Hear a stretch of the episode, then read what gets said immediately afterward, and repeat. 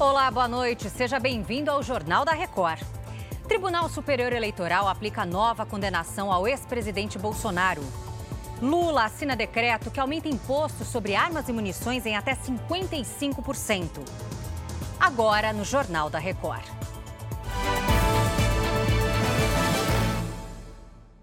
Oferecimento: Bradesco. Empréstimo na hora em três cliques é fácil. O Tribunal Superior Eleitoral condenou o ex-presidente Jair Bolsonaro pelo uso das comemorações do 7 de setembro do ano passado para fim eleitoral.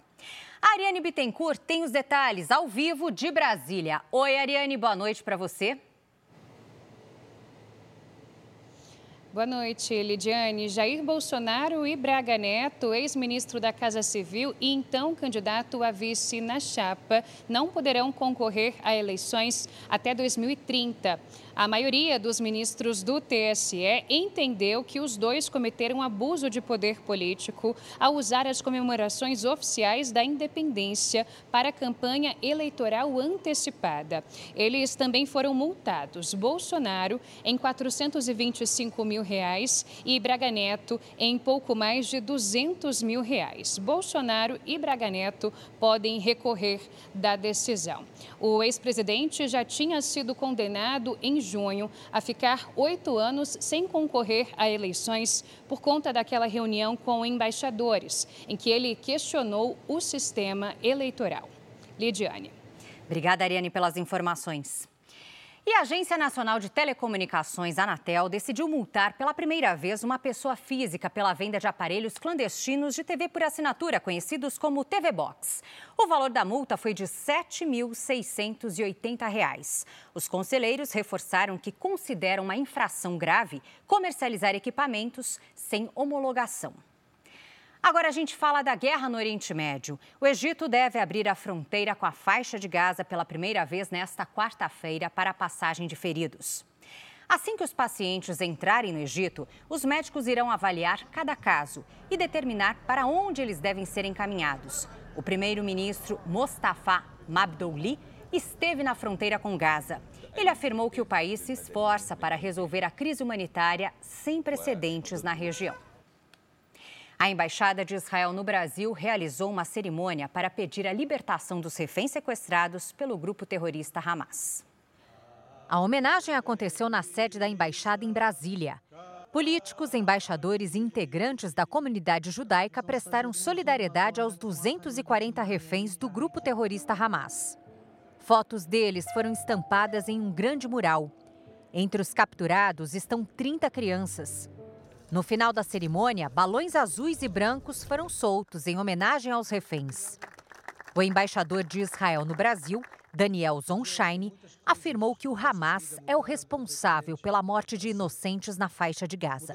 O fato é que Hamas está atuando por dentro da população civil, está usando a população civil como escudo humano e continua lançar foguetes e mísseis contra Israel. Então, não podemos eh, aceitar esta continuação de barragem de foguetes contra Israel e temos que operar, operar contra isso. Então, por causa disso, eh, tem lá eh, danos e pessoas que eh, vítimas palestinos, mas a culpa toda é do Hamas, que está usando eles como escudo humano. Eles podem dizer eh, outras coisas, mas a realidade é assim.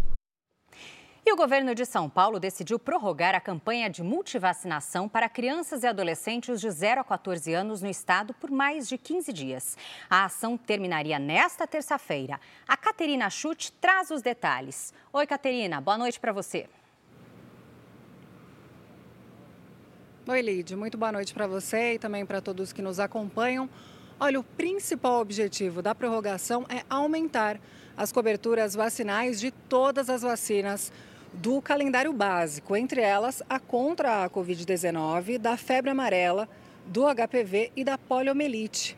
Desde que começou a campanha até a última segunda-feira, mais de 630 mil crianças e adolescentes com idades entre 0 e 14 anos já tinham sido imunizadas. Como parte da ação, os municípios do estado também recebem um apoio para oferecer as vacinas e fazer a checagem das carteiras de vacinação em escolas e também em postos de vacinação. Lide. Obrigada, Caterina. Bom trabalho para você.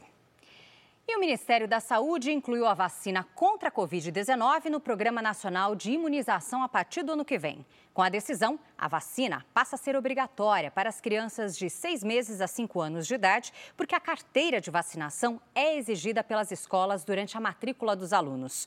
O programa também inclui os chamados grupos de risco na campanha anual de vacinação. Mas, nesse caso, a vacina contra a Covid não é obrigatória, apesar de ser recomendada. Um temporal causou transtornos nesta terça-feira em cidades da região serrana do Rio de Janeiro. Ruas ficaram alagadas. Quem tem os detalhes é o Leonardo Aque, que está em Petrópolis. Oi, Leonardo, boa noite para você. Boa noite, Lidiane. Boa noite a todos. Olha, a forte chuva caiu principalmente aqui em Petrópolis, mas também em Teresópolis. Diversas ruas e avenidas dos dois municípios ficaram alagadas, mas até o momento não há informações de feridos. Agora, trechos das estradas de acesso foram interditados após deslizamentos de terra. Em Teresópolis, uma casa desabou. A Defesa Civil Estadual atua na região e informou que dois rios transbordaram.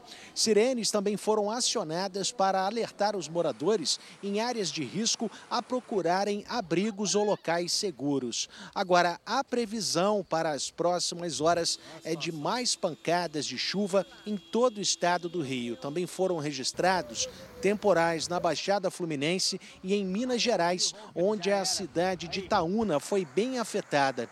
Vale lembrar que em fevereiro de 2022, 241 pessoas morreram após uma forte chuva que causou diversos deslizamentos aqui em Petrópolis. Lidiane. Leonardo, obrigada. Bom trabalho para você. Lembrando que novembro deve ser mais chuvoso em relação à média esperada. A Controladoria Geral da União vai investigar os servidores da Agência Brasileira de Inteligência, ABIN, suspeitos de espionagem ilegal.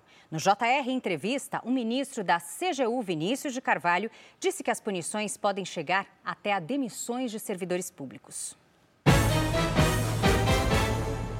O nosso papel nessa investigação da ABIN, é até importante a pergunta para poder esclarecer para a população, é identificar se, em tendo havido um uso abusivo dessa ferramenta, né, um uso dessa ferramenta para perseguir adversários políticos, jornalistas, pessoas que, ou seja, se a gente identificar que a agência foi utilizada como uma espécie de polícia política, digamos assim, se isso acontecer, punir os servidores envolvidos nisso.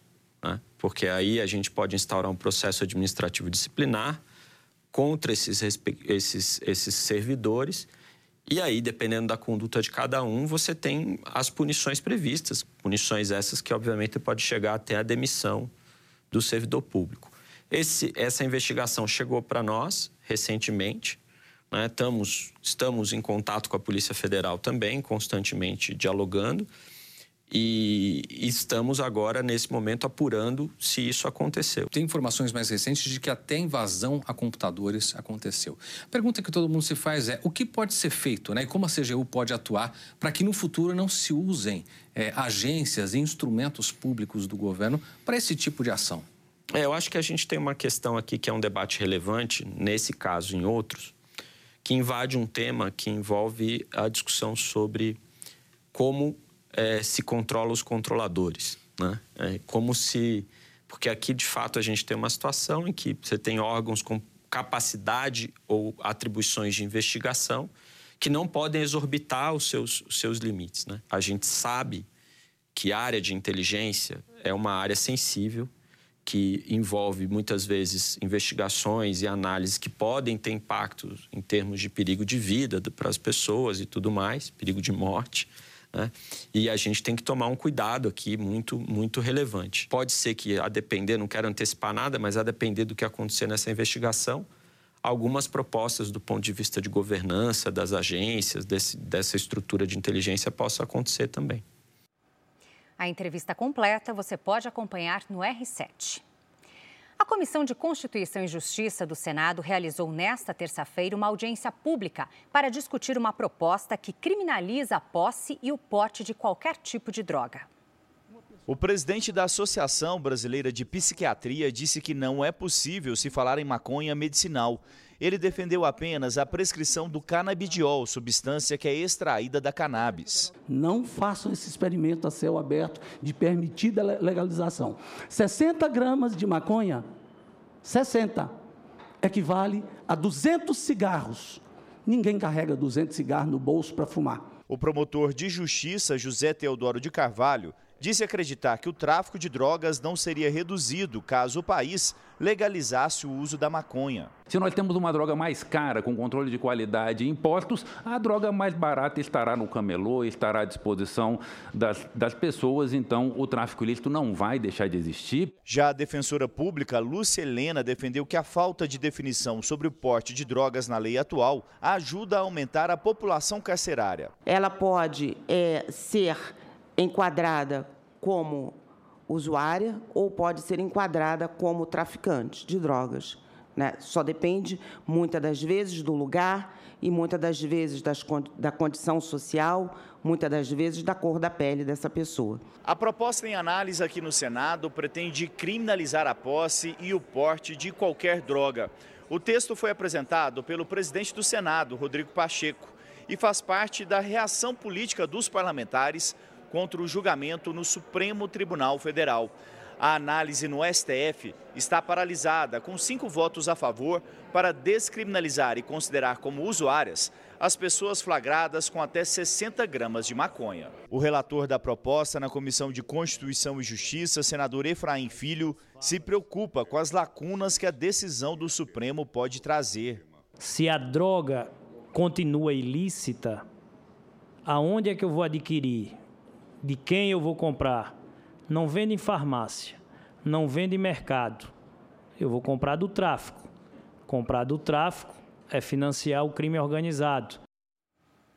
O presidente Lula assinou agora à noite um decreto que aumenta o imposto sobre armas de fogo e munições, que vai variar entre 25% e 55%. Com isso, o governo espera arrecadar quase 350 milhões de reais no ano que vem com venda de armas e munições. Profissionais do mercado publicitário se reuniram nesta terça-feira em São Paulo para o ABA Summit, evento promovido pela Associação Brasileira de Anunciantes. O encontro reuniu profissionais de marketing e executivos de grandes companhias para debater os desafios enfrentados hoje no dia a dia das empresas.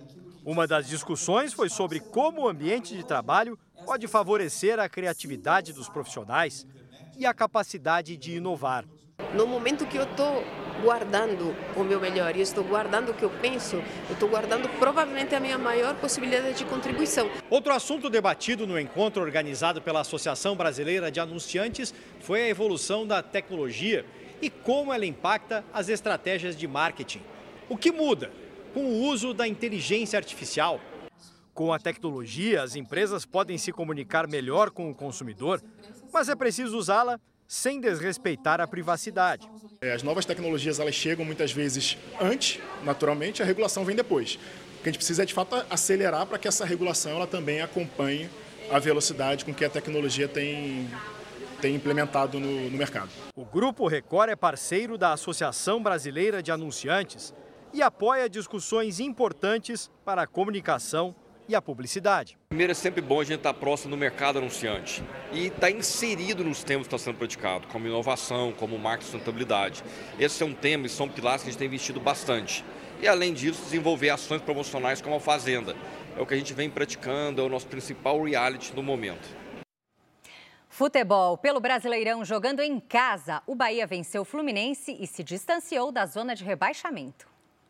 O Fluminense jogou com o time reserva, já que no sábado faz a final da Libertadores contra o Boca Juniors da Argentina. O Bahia aproveitou e Everaldo, de cabeça, fez o único gol do jogo. Bahia, 1 a 0.